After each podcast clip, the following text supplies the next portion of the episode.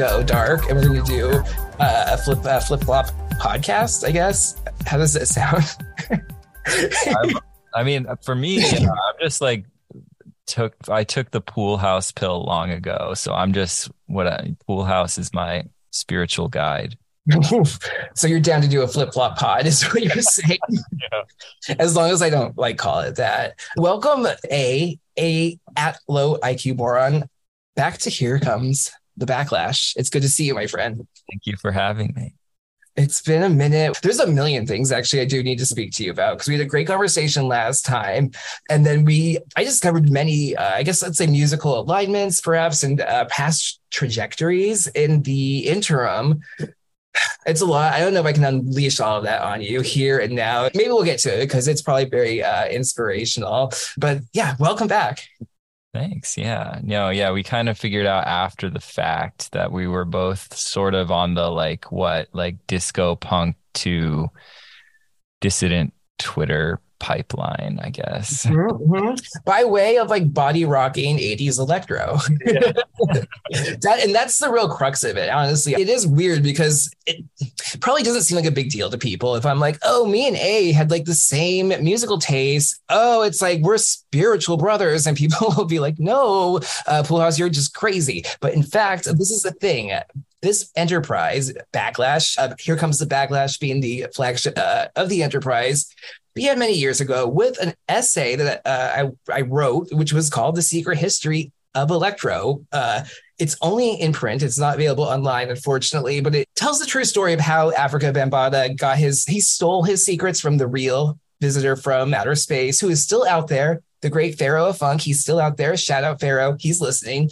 I was commissioned at that time basically to be a knight of the body rocking electro kind of task force thought the mission was over. Turns out it's not. Low IQ moron. I feel like I'm meant to deputize you, to be honest, but I don't think I have to. I think you are a deputized knight of Electro. Um, I mean, I'll take it. I'll take it either way. I mean, whether I'm deputized or not, I ended up here, and um, yeah, I'm down with the cause for sure. You, are you familiar with the track? Uh, like it's called like Al Naafiysh or something. The the soul that's like it's time. You know that one? It's time. It's, it's, it's time. It's, it's time. It's, it's, it's time. absolutely. so that, yeah, just next time you listen to that, you know, light, uh, light a little J up there, turn off the lights, listen to that one, and tell, trust me, you'll realize that you were a deputized knight. All that's how I, yeah, that was like my, uh, a, a big moment for me. And it did arise in that sort of old school YouTube before it was like cucked by Google or whatever. And it was always probably whatever, some deep state shit. But anyways, it used to be a lot cooler than it is now. And yeah, that that track came up on my whatever algorithm somehow. And yeah, just vibes. I don't know if it was maybe the first one, but I definitely was like, holy shit, like this is this is something. Yeah. Uh, because that power of that track, it's an electro record. I guess I should probably define this for the uh, for our, our, friends listening. That this is kind of what we're talking about is a style of music adjacent to early hip hop, let's say, coming out of primarily New York City, driven by the power of the 808 machine, which is just like ah unstoppable force. Uh, tracks like Planet Rock by uh, Afrika Bambaataa. You know some uh, I, I, don't know some Cybotron, perhaps Clear. You've heard these tracks. You might be don't know you've heard these tracks, but they are the basis for so much of the dance music, even today that we listen to. Uh, it's a secret history in its ostensible sense because people don't talk about that era nearly as much, although it's had its little flashes in the pan where it comes back. But it's this kind of whooshing sound. It's like whoosh, whoosh.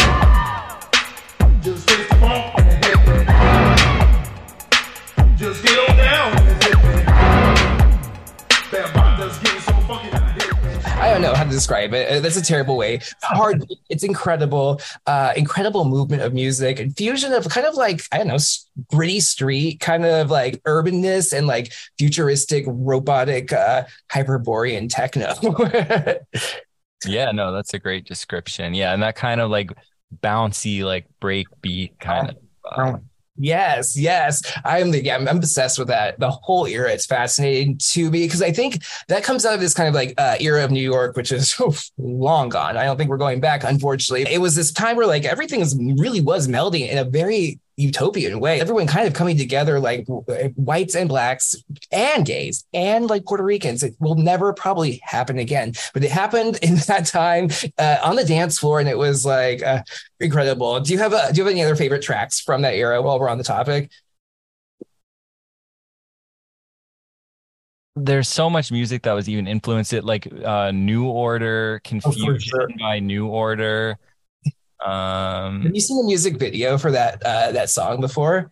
No, I didn't even know there was one. Uh, we'll put it in the show notes. It's a classic. It's a uh, footage of like urban, the, the, exact era I'm describing. It's, it follows a girl, like a young pizzeria employee at the family shop as she gets off of work and gets ready to go down to the fun house, which is uh, Jellybean's Club. Jellybean is being the former boyfriend of Madonna. He's a producer from the 80s, big time DJ, really a pioneer in this kind of uh, era that we're speaking of. And actually, one of my favorite tracks is The Mexican by Jellybean, uh, which I think is a cover of some like 70s uh, groove funk type shit. But it's this like great track that kind of just describes the Alamo. Um, and it's great. I'm going to link to that shit. We'll put that in the show notes as well. Um, do you believe in the power of the 808, eh? Oh my God. Yeah. It's, it's a, yeah, definitely a gift from someone yeah some kind of superior being. It's crazy. And it's still relevant i mean still in like every every like hip hop song that's on the radio it's yeah it's mm-hmm. it's everywhere although I you may be familiar, is it true that like 808s? I guess a lot of times probably now it's not the actual 808. It's probably a sampler or whatever. Yeah, yeah. I wonder. I wonder how that works uh, on the kind of a metaphysical property level because as I've told um, Low IQ moron this before, but like I believe that something specific in the frequency of the 808 drum machine is a kind of psychoharmonic force, I guess, that is highly positive to the human quantum field, which I learned is like we have a quantum field in our hearts. It's crazy. Everyone look it up. Um, and it, like it's really good for that vibration. So it causes good patterns or whatever. And that is why the 808 was discontinued because people realized, oh no, those pesky Japanese, once again, doing good things for humanity, snuck the 808 out into the wild. And it still proliferates though. I'm sure that the original samples are still like kind of going around to this day. Yeah. Well, and I know like there are some people like uh the Egyptian lover is like he will only use the like the real like a real like analog 808 yeah. Egyptian lava egyptian lava Oh my god, have you seen the video of Egyptian lover? Like, I think it's at some arena like in Santa Ana or some shit, and it's like um he's playing he's playing the 808. He has like nothing else. He's just like burr, burr, burr. he's like rocking the crowd. It's an old school. Good. Thank you for shouting out Egyptian lover. West Coast needs some representation. Yeah, there you go. Yeah, and I think that was his thing early. it Was he was actually sort of more of a DJ, but he would just like bust out the 808 like live in his DJ sets and just like mm-hmm. play like a disco record or something and drop these like heavy like electronic beats over it. Mm-hmm, mm-hmm. Egyptian lover, bless God, God bless uh, Egyptian lover. Um, and like, there's what's the one? Actually, Dr. Dre. Have you seen pictures of Dr. Dre from this era? So before Dr. Dre was a gangster, a lot of people don't realize the world class wrecking crew was on the scene. And this is like gay ass Dr. Dre. He is. It looks like such a fruit. Like it is ridiculous. There are these like get ups. Think Electric Boogaloo. This is like literally what he was. Literally, he may be on the soundtrack of Electric Boogaloo. Um, I don't know. Have you seen? The, you familiar with uh, gay Dr. Dre? I'm not. Oh my gosh, it's it's you have to see it to believe uh, to believe it. Um, yeah, so they did. Yeah, they took the the 808 off, but they can't stop the unstoppable force of the uh, the planetary rock and and the renegades of funk. They, they will not be stopped. Afrika Bambaataa is unfortunately, I think, a pretender to the throne. He stole um, instructions and then raped little boys. It turns out. Like, did you hear about that? Did you know terrible, terrible. I should just say that, but like it took me a while to come to terms with it. But then I did realize he probably uh, was a villain in the story, and that that's how history goes sometimes. Uh, my goodness, I, am glad we caught up on that that important uh, pressing topic, which I'm sure is of great interest. It should be of great interest to our audience, don't you think? Mm-hmm. Oh, wait, and Herbie Hancock had a one, right? what was that? I, I obviously yeah. everyone knows it, but That's such a good one. And he's Rocket. Yeah, yeah, yeah. performance from the Grammys where they like do um it's like I think it's like a tribute to synthesizers. It's uh, it's wild. I forget who else is in that one. I will put that in the show notes too. There's some fucking crazy uh, the 80s that this period early 80s honestly was the peak of like uh civilization really as far as I'm concerned. I don't know. I think it went downhill after maybe 82 or so. I kind of agree, to be honest. Mm, unfortunately, or maybe like sometimes I have this theory. Tell me what you think of this. Like maybe like a time bomb or something like exploded. It's like some kind of experiment happened in like 1984, and like we're in like kind of like a simulation remake of history possibly as uh, like we're kind of like inside of a shelter that's kind of like a theory i had for a while that we were like inside of some kind of like simulacrum that like is our protection from like some kind of time war or just outside disaster. Hmm. True or false? this is this is see this is where like I, am a mere disciple of Pool House. I don't even I, am not on that level yet. well, I'll tell you the instruction, the teaching is to make it up every day, a little bit different. Test it out, put it on, see how it feels.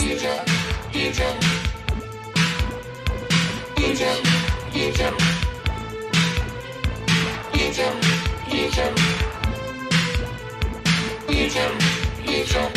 me a freaky, kinky nation, the total female population. I can deal with that situation. I don't care about my reputation. Give me a freaky, kinky nation, the total female population. I can deal with that situation. I don't care about my reputation.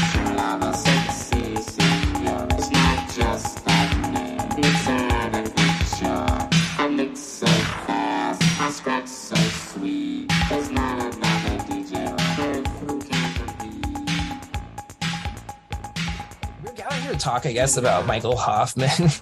um, I'm glad we laid the foundation a little bit with sort of a positive, uh, that positive force, the, that renegade of funk. It was important to bring this the spiritual force of the 808 to the people. I think almost as like a cleanser before we go into the uh, through the gates of of Michael Hoffman. I don't know. Yeah, yeah. No, I mean, I I think there's you know possibly some connections between um what uh, um uh, maybe the 808 and electro being um, an opposing force to some of the things that Michael Hoffman is talking about. Mm-hmm. I feel like you're a, a hip hop fan to a degree. Like, are you familiar kind of just with like the I guess mystical and like Masonic and mystical influences through hip hop. There's what's the one like the 99 percenters, I think is one. They're like a Nation of Islam thing. But even like when you think like Grandmaster Flash or whatever, like Grandmaster is a title from Freemasonry, you know. Um, and it's interesting that um, not even necessarily a, in a conspiratorial way. I almost wonder of it as being counter programming, almost in a way of kind of reappropriating master's tools, maybe so to speak. Do you know like Killah Priest, like um, from the Wu Tang Clan? He I was, was gonna say, wasn't Wu Tang Clan kind of into some of that stuff. Yeah. Uh, oh my gosh, Wu Tang Clan. Yeah, the whole 36 Chambers. It's based on kind of, I think, a fusion of the whole Shaolin thing is like this Eastern mysticism, but I think there's a lot of Western kind of uh, esoteric stuff going on there also. Mm-hmm. Um, yeah, I know. Were you a big Wu Tang fan? Yeah, yeah. I'm weirdly, uh, weirdly, I'm like more into like um some of this like Ghostface Killah and like ODB, Ooh. like specific like specific people. Yeah, more so than. But yeah, that video that you sent was crazy of like ODB talking about like how the government was like running the music oh, industry and like um how you can't like say anything because of the FBI and whatever and then who was it like RZA or something was like oh FBI, CIA, we love you guys. Like no. yeah, it was Method Man, the biggest sellout of them all. So yeah. no surprise there. yeah, that was wild. And then oh, that was, I mean, ODB, Big Baby Jesus, rest in peace. He did pass like a, a young. I think was it not on the eve of his 36th birthday. It was like kind of weirdly connected with the 36 chambers numerology, if I'm not mistaken.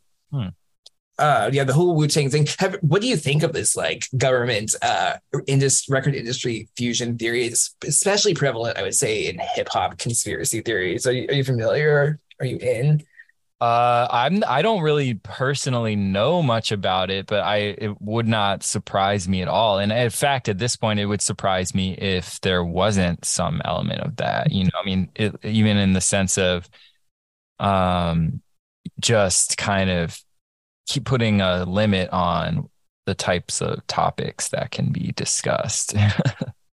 it's true. Yeah, I think the like conspiracy theory I heard was on Reddit maybe a long time ago, maybe like six or seven years ago. And it was like, there was this meeting and they gathered all the industry people together and they're like, we need you to create gangster rap because we're going to start doing like Iran Contra, like, and we're going to have drugs in the streets and we need to glamorize. It was like really ham fisted, but it was kind of like, okay, it was also kind of a compelling story. So they, they did it. They're like, we need you to go out there. And so that, and there was all the pot. So before, of course, like in hip hop history, we did have a lot of, uh, you know, positive, like mess, social messaging, pro social conscious messaging from like the, the like the message by like Grandmaster Flash through to like I don't know. Uh, KRS One, maybe um, Public Enemy for sure. There's a lot more uh, consciousness, I guess, um, and there was a big shift, really. I feel like to this glamorizing of like the hood life, which started actually honestly as social commentary. I feel like it was kind of originally like we're just talking about the realities of kind of life in like in ghetto communities, like in Compton or whatever. But it pivoted to kind of this um,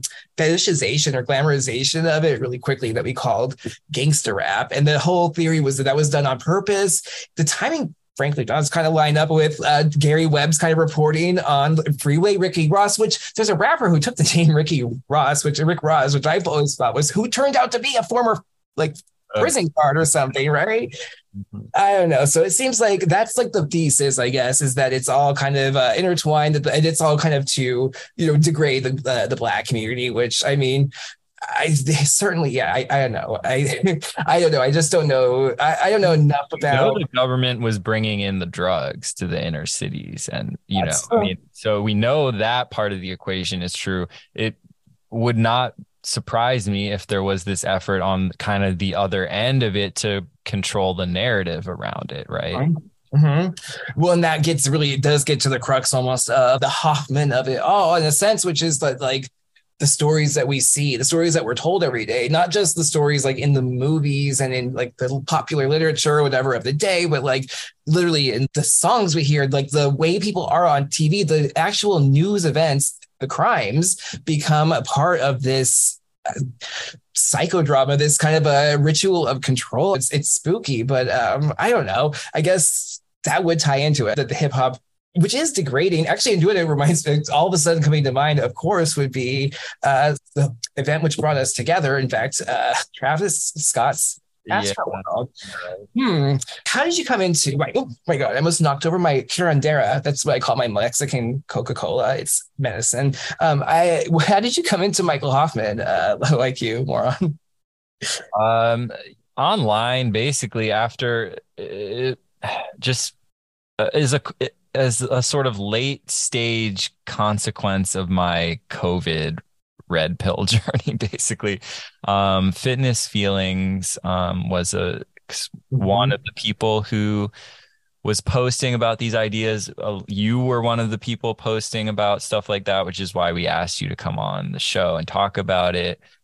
So it was, um, I guess, the first event that, like, I, you know, had been aware vaguely of this idea of like the satanic pedophiles and blah blah blah. There was that like documentary about, you know, what uh, what is it called? Like Beneath the Shadows or something. Out of Shadows, maybe. Is it like um, on one? Is it like six parts or maybe not? I don't think so. It's by this like Hollywood stuntman who then he like says he basically um became aware of like ritual sexual abuse in Hollywood and like satanic messaging in the films and stuff and wanted to speak out about it. That's what the the framing of the film is. But yeah. Did this involve Corey Haim or one of the uh, Corys? Go on, uh, go on. I I'm think not I'm sure. I don't even know. And and uh, so, but at that point, when I saw this, I wasn't even really like sold on it. I was like, hmm, that's kind of weird. And then I guess the Travis Scott thing was the first like event that that happened where I was like hmm, like that was kind of weird, you know, and then mm-hmm. think about it a little more. What um what about Travis Scott's Astroworld uh, tragedy, which ostensibly was a just you know run of the mill, uh, I guess, in late capitalism. I guess would be what the the post leftist would tell us. Uh, just run of the mill post capitalist uh, incident. There, you know, not good regulations probably, and capitalism run amok, and they just didn't care, and people you know died unfortunately. What stood out to you about the event that made you think maybe something else could possibly be going on? Yeah, well, and it's one of those things where, um, you know, there's no memo that was like Travis Scott has a you know must have this satanic concert on the weekend of the Getty wedding or whatever. You know? Right, right, right. So it's like you're never gonna you're never gonna get that like hard evidence. So it's just kind of a vibes thing. But like I guess if I were to, I mean, seeing the videos of the like the the the videos that people just recorded on their phone of like what was happening, and it was just um very bizarre. It didn't even like um it just looked very um supernatural or something, you know, like it didn't um and it was just bizarre like how they were trying people were dying um and they were trying to bring there were people in the crowd like trying to get people's attention about it and like no one was listening and like um mm-hmm just um, seeing uh, there were like reports of people being like injected with needles like at the show. Uh the oh the imagery just of the uh his his mouth being like that uh, like quite explicitly a portal to hell and that was like the yeah yeah yeah yeah. into the um arena and or into you know into the concert mm-hmm. and mm-hmm. um and then on the stage there was also some kind of portal type imagery and um um the some kind of demon maybe or something or I, I don't remember exactly but yeah, yeah. Just, uh, just the um I don't know the the imagery and um and then seeing the that the Getty wedding happened uh, that weekend, and then seeing the photos from that as well, that also kind of had this mm-hmm. just very sinister esthetic mm-hmm. Not, not, what you typically think of as a, a I don't know, like a sort of joyful, um, innocent celebration that a wedding typically is, I guess. Yeah. Um, and had, had, you been like reading? So had you been reading Hoffman like around that the time of that as no, well? No, I hadn't. So I had I had okay. just kind of seen some Twitter like mm-hmm. discourse about it, and um, and just I don't know, like you know yeah, that was just the first thing where, and then now it's like you can look back and there were moments like I, I've seen clips now of like um old um opening shows for the Olympics, right? Um, yeah, yeah, yeah. And I remember watching those at the time, like I don't know when it was, like 2012 or whatever. Mm-hmm. Um, uh, and watching that and like seeing it and being like, hmm, this is weird. Like, why is this what they like chose to open the Olympics with? You know what I mean?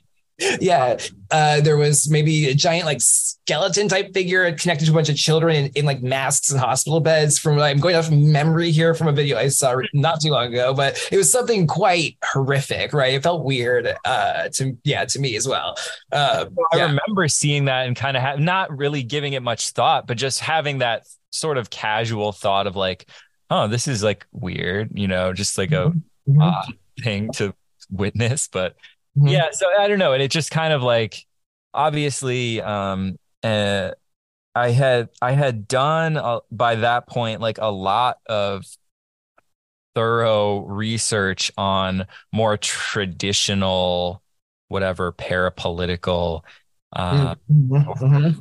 conspiracy theory stuff and had come to see that clearly you know the government or the powers that be whatever are capable of doing horrific things um, that i previously never thought imaginable. So i I, I wouldn't say that I was just absolutely convinced of some kind of satanic cabal, but my mind was in a place where I would entertain the notion and mm-hmm, mm-hmm, mm-hmm. that makes a lot of sense um, yeah there's this like uh, there is like this ostensible veneer to things to a point right but then you're talking about the performance at the olympics in 2012 for example and even then yeah it's starting to become gradually more kind of sinister and off. The vibes are off, you know. And then yes, the Astro World stuff it, with the hell mouth that you walk through, and it was like it was a lot. And there's a clip I remember. It's like uh, Travis Scott like up on this like kind of pedestal, sort of, and he's like singing in this like disembodied auto tune, and it was like just very. It was eerie. It was uncanny, kind of. It was just, and it was. People were screaming for help, and it's like,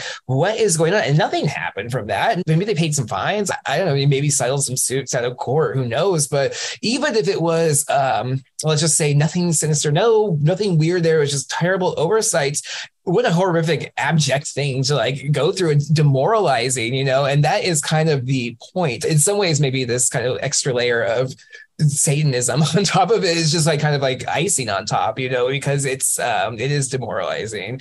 Um, I don't know. Well, and it and yeah, like it it's just I guess that's like I'm so black pilled on how the media works, right? And you know that there's just this rotating cycle of stories and um, they all um, have some purpose in larger longer running narratives you know? And mm-hmm. then and then like you're saying the event just kind of runs its course. Oh it was in the news for a couple days or whatever and then boom it move, just moves on forgotten. No one's held accountable. No one even remembers or talks about it after that you know Exactly, exactly. Some folks may question, like, hey, like, what would be the point of a ritual at something like the Olympic ceremony or how would Travis Scott, Astro World, whatever, be a ritual?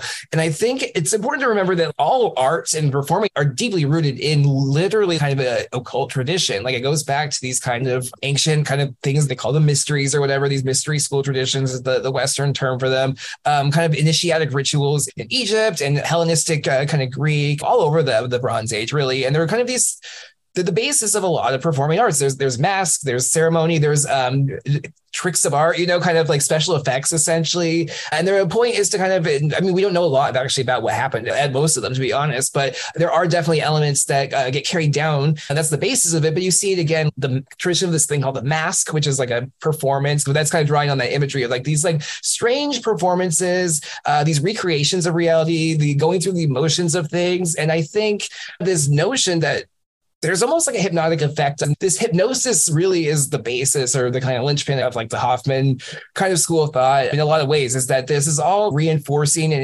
invoking um, what you might call state statecraft, I guess, really in a sense on the on one end of things, or you might call hypnosis on the other end of the spectrum. But it's the same thing, and it's this kind of like reinforcing of our understanding and perception of the world, so that in some ways it doesn't come apart, and we have a shared reality. But it can also be bent in a certain way to, uh, you know direct will, I guess, or kind of bring people under the will of the, the government or the state or whoever the priesthood, whoever might be running the the society at that given time. And I think that when you think of it that way, it's like okay, then even these kind of innocuous seeming things, like a um, other kind of almost subliminal effect that we aren't really considering because those processes are almost like so ingrained, you know, in us through just living in society. I don't know.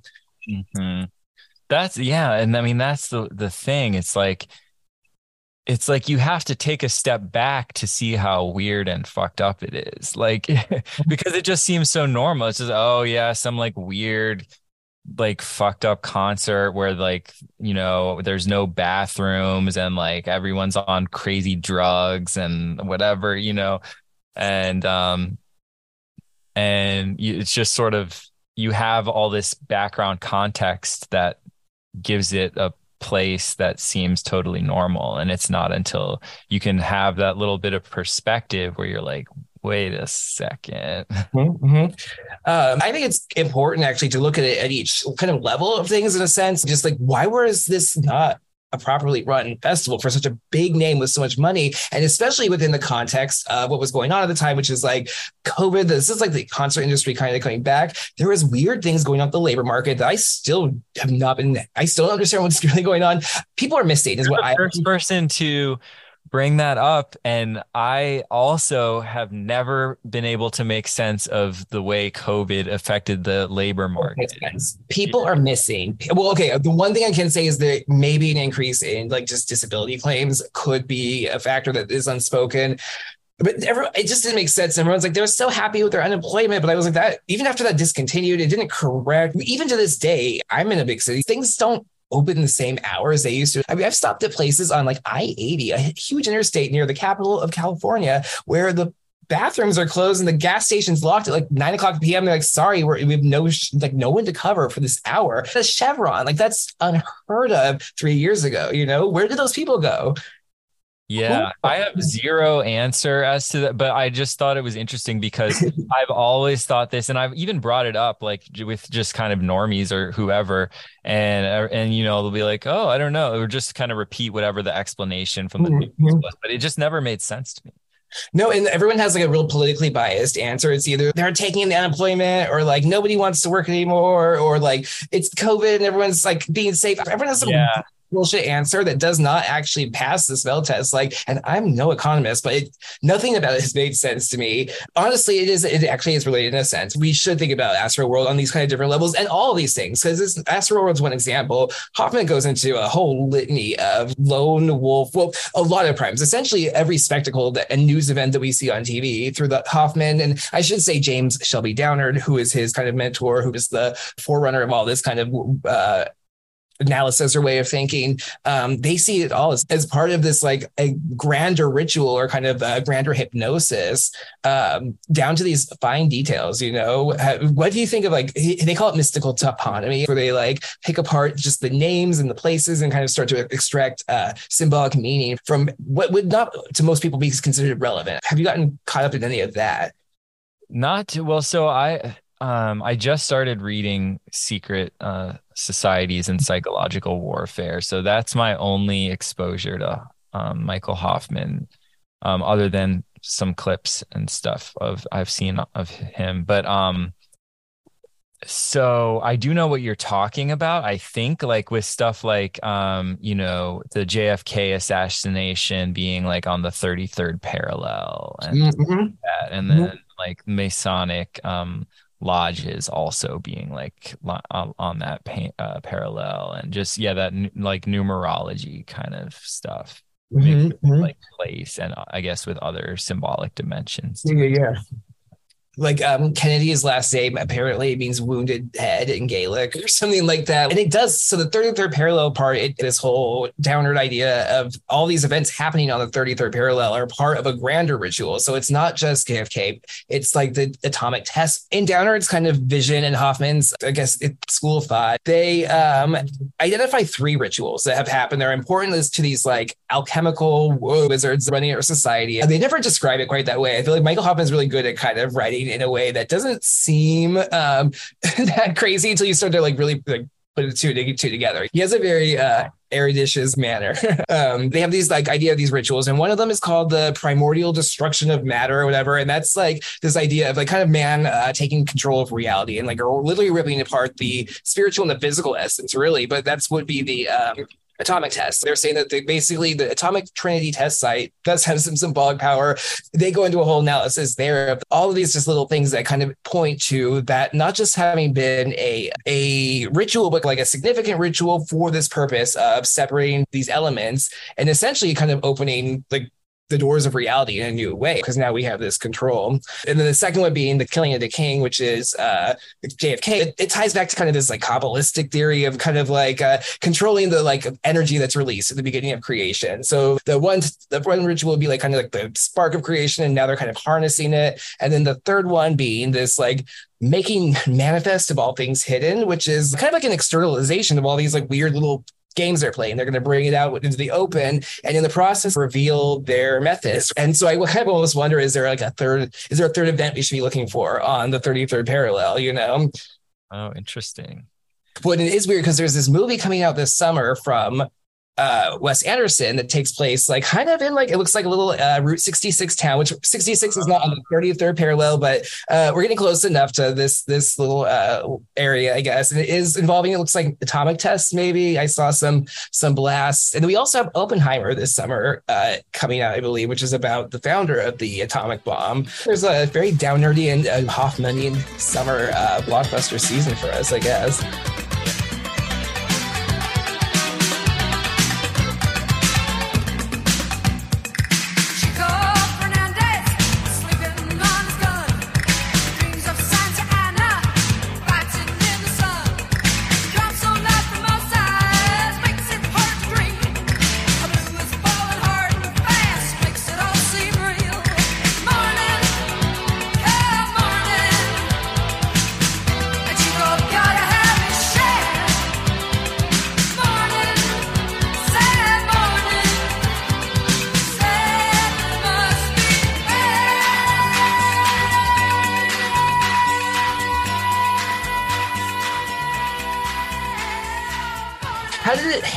Started to, to read Hoffman? I didn't know what to expect, I guess, but um, no, it was not what I expected. I mean, it was, but oh, I sound so low IQ right now. But um, but like I I thought it was interesting because it made me feel uncomfortable which I just I, I don't know. I don't usually have that reaction when I'm reading mm. something. Mm-hmm. Um, like I um I read uh you know the Devil's Chessboard, this like very mm. long book about like the CIA and Allen Dulles and like all you know everything they got up to JFK and and you know reading like lots of like horrible things you know and it was I I didn't have an issue with it then with this, what like as much as I consider myself now like an ex lib or a reformed lib, like that um intellectual or ideological environment is like what I grew up in. And and it's you know, even like in my post red pill kind of understanding of things, I think nonetheless there is that residual sort of lens that colors the way that you see things mm-hmm. mm-hmm. and um, hoffman seems to i guess pretty explicitly like um, I don't know. He portrays kind of liberalism in it, and then maybe the, I don't know if I'm coming into it with my own baggage or what, but that was kind of my take on it. Was that he sort of traces almost this sort of like progressive um, ideology back to these Enlightenment era secret societies mm-hmm, mm-hmm, mm-hmm. that that underpin these like occult rituals or whatever. And mm-hmm. um, you know, he talks about things that are kind of liberal, like um shibboleths, like um abortion, which like I'm not like a super, uh, you know, I I I don't know what I think about abortion. I think it should be legal, probably. I don't think it's like should be like something that's as celebrated in the culture, whatever.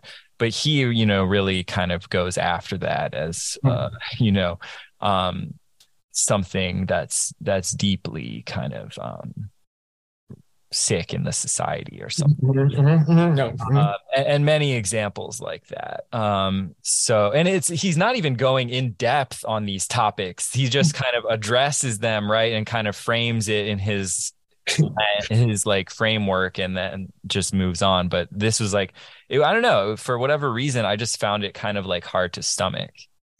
well, because he's shanking, dude. It's a drive-by shanking. Is his right? He like literally like he's ruthless with his head. 2006, I think, is around when I got uh really got into like Hoffman specifically. Um, and I do remember exactly because I was also like, we're never going to shed all the uh DNA of the liberal liberalisms, nor necessarily do we need to. I guess that's a, that's a separate argument, but I know what you mean. Yeah, and even though I kind of thought myself as like a badass, uh it was still like taking the Hoffman pill was not like it wasn't taking the Michael Savage pill. It wasn't like just like Rush Limbaugh, like kind of ha ha lol, like GOP conservatism. It was like he's like a traditionalist. He's coming at it from an outside of that kind of perspective of uh, the paradigm of, of liberalism or Marxism, uh, which are the which is usually what you see as like kind of the counterpoint if you see anything to, to liberalism. He has a lot of venom for them both. I, I know exactly what you mean. It stings to read. It's hard and it's interesting though because it's powerful. I think it can be very blackpilling too. It's powerful jargon. He writes very well, and not and that not that he, no one should read it. I think he's appropriately shadow banned, I guess, in a sense, because it's like no one should just be coming at this um, with their guard down. Yeah, well, and that's what I was gonna say too. Is like.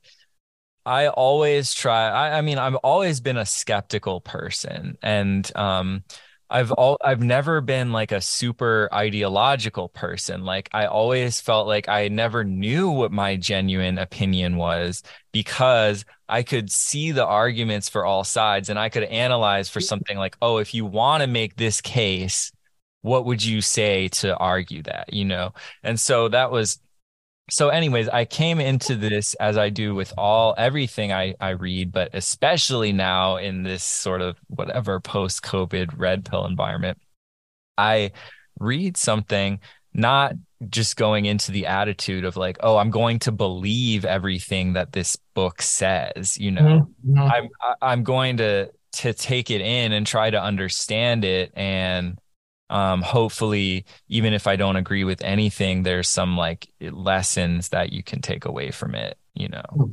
Mm-hmm. Mm-hmm. It's well said. It, it, tells me that your fluoride filter is working, my friend. That's a, you know, it's the right way to go. Uh, I feel maybe we could talk a little bit about like just we kind of talked about this a little bit before off the air. Like I feel like that's a thing podcasters like love to do. This is become before we came on the air. That's not the kind of podcast. This is a very inclusive podcast. Our listeners are with us right now. I believe that they're not listeners; they're remote viewers, and they are here with us in spirit at the moment. So I don't like this whole off the air business, but we, we did talk a little bit off air about some of this. Full disclosure, everybody, you weren't here. we were talking about, I guess, like uh, you you asked me a question. It's kind of like, what the fuck are we gonna do about all this? You're like taking these like serious drugs called the red pill and whatnot, the pool house pill, the Hoffman pill. They get progressively stronger and more twisted. What do we do with it once we're in this uh, new pharmaceutically induced state of uh, of consciousness? Um, I don't know. I guess I'll put it back to you actually, because I answered you off the air first. What do you think we should do, uh, low IQ moron? Well, I I don't know. I mean, but well, I do have an answer, but I I I mean that's partly why I want to read this book is to maybe try and figure that out. But um I like that certain people like I don't know if you read any Illich, but um, mm. talks, I mean, he's again framing the problem in a different way, but similar ish problems with industrial society and all that. But he's very good about like giving like practical like solutions. And, um, and so I pre- always appreciate that with some with uh, when someone offers a solution along with their critique. So I will attempt to do that. Uh-huh. I think that um, that I don't know. And actually, I'm just sort of copying this from Fitness Feelings on your own program, where he kind of talked about where, uh, uh, like any kind of trying to incorporate things into your life that give you like a fighting spirit.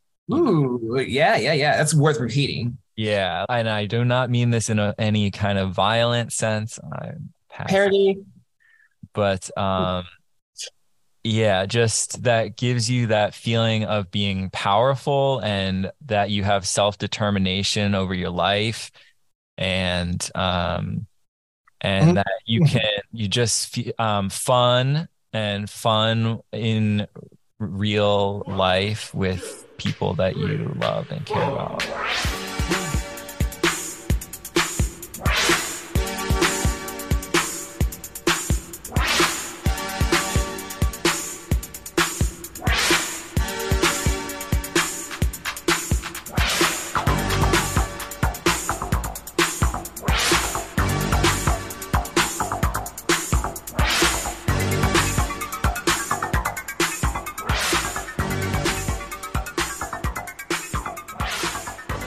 This is from King Kill 33, which is like this really fucking great essay. So I came to Hoffman originally through James Shelby Downard. He's a madman. He's just this like he's a kook. He was old man, I think, even in the 70s. Um, and I think James Shelby Downard, I believe Adam Parfrey, who I think is the founder of Feral House Publishing, and somebody else, they all were kind of like disciples of this like crank basically but really eloquent uh, uh, elegant maybe crank i guess. Who had had all these tall tales seemed to know all this secrets of freemasonry and these secrets of american history um, and they kind of studied they were under his tutelage i guess for a bit. Um, hoffman and uh, mr shelby Downard put together an essay. He was kind of i think a little bit disorganized maybe a little bit kind of schizo like legit. And so but like um, yeah hoffman kind of helped him because hoffman clearly is a methed out freak. Let's just be real. This man is a maniac probably prolific, yeah. prolific faggot let's just call it prolific faggot michael a. Hoffman there. If i say that will people stop calling me a nazi for being a reader? Jesus. Anyway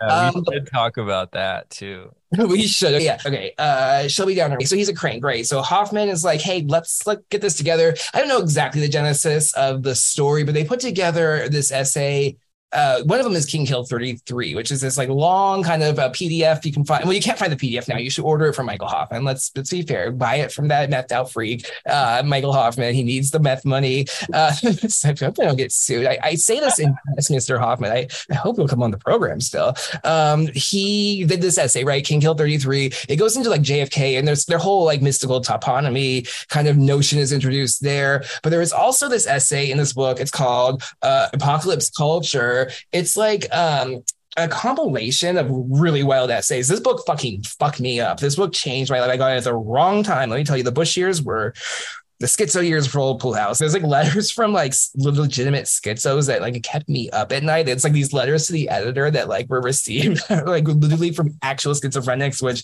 who there's a whole essay on serial that freaked me out. Okay, so there's an essay in here that is the whole thing of Wilhelm Reich. That's actually this is the this is where I actually I remember first learning about Mr. or Dr. Reich Shelby Downard and Hoffman put an essay in here called Call to Chaos. And it kind of is like an overview of his kind of philosophy. But Downard is a way more um, folksy writer, I guess. He kind of comes across like as a Mark Twain figure almost. And he's writing in this perspective of in this old grandpa way, which I got ChatGPT to kind of start emulating. I, I make it talk like a man named Buzzy, who's an 82 year old retired naval intelligence conspiracy theorist. And it will sometimes give me better answers if it answers as Buzzy. Um, anyway, neither here nor there. Uh, Shelby Downard wrote this uh, piece. It kind of goes into the whole thing. It's, it's a little bit more soothing in the sense that it's like funny and cute, kind of, or like uh, wacky writing. It really is powerful because he does it in such a short and concise way too. Where Hoffman is, he's not verbose, but he just covers so much. Like the, the text is very dense. There's a lot in it. So James Shelby Downard actually has a prescription, I believe, and he um, he basically talks about what we were kind of mentioning before, like this thing called uh, the making of manifest of all that is hidden. And that's his third law of alchemy. He says that these people are alchemists, that their kind of notion is that they're using their alchemical processes to uh, basically transform or transmute humankind through kind of this spiritual hypnosis, right? So he says that uh, the accomplishment of the third law, that's the, the making of manifest, all things hidden, uh, is not yet fulfilled or at least not completed, uh, but the other two have been, right? That's creation and destruction, I guess, of primordial matter. That's the detonation of the atomic bomb, and then the uh, the killing of the king.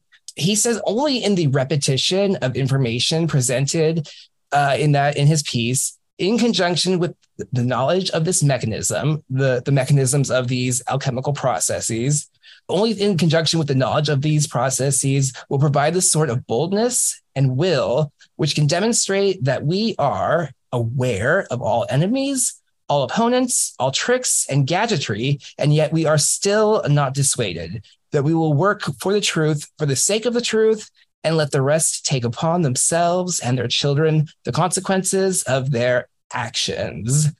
So kind of like a challenge. I think he's kind of basically saying like we need to proliferate this information uh, in a sense to get people aware and on our side.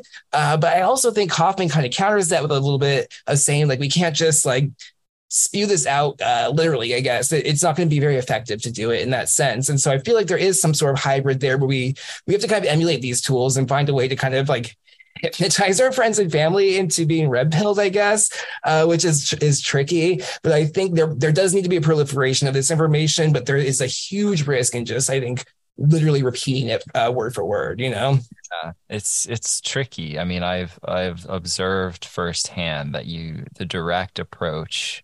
Um, well, it, it has worked, um, but it, mm. um, but not in most cases.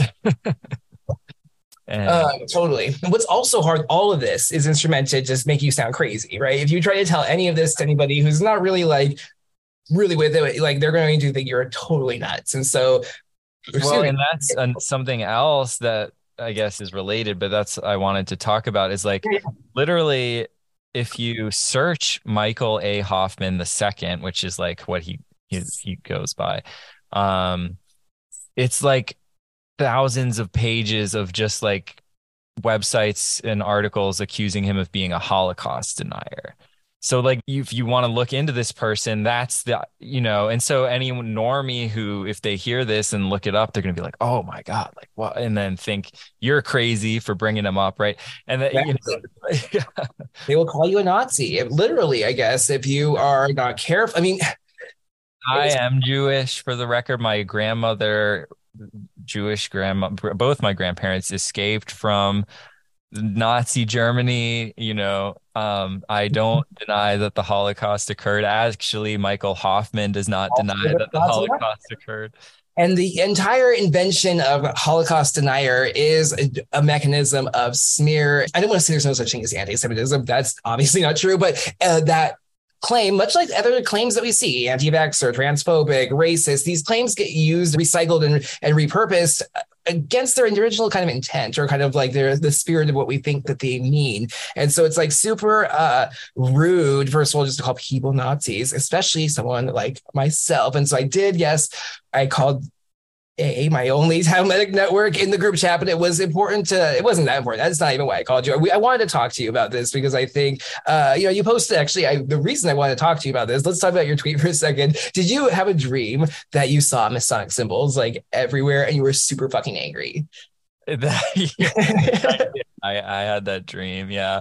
It was kind of, it was like in the morning as I was like w- kind of waking up or whatever. But yeah, I was like, it was just like me walking around. Um, I don't even, it wasn't in my, it was sort of some kind of urban, whatever, cityscape. Mm-hmm. Mm-hmm. Just seeing, yeah, like, you know, what, like the pyramid and the all seeing eye mm-hmm. on some, you know, whatever. And on the bus, there was an ad that had whatever, like 33 or whatever. You know, I don't even remember. It wasn't that specific. Yeah, yeah, yeah, for sure. But like, just like kind of everywhere I looked, I was like um, seeing it, and I and I just started to get like angry. Yeah.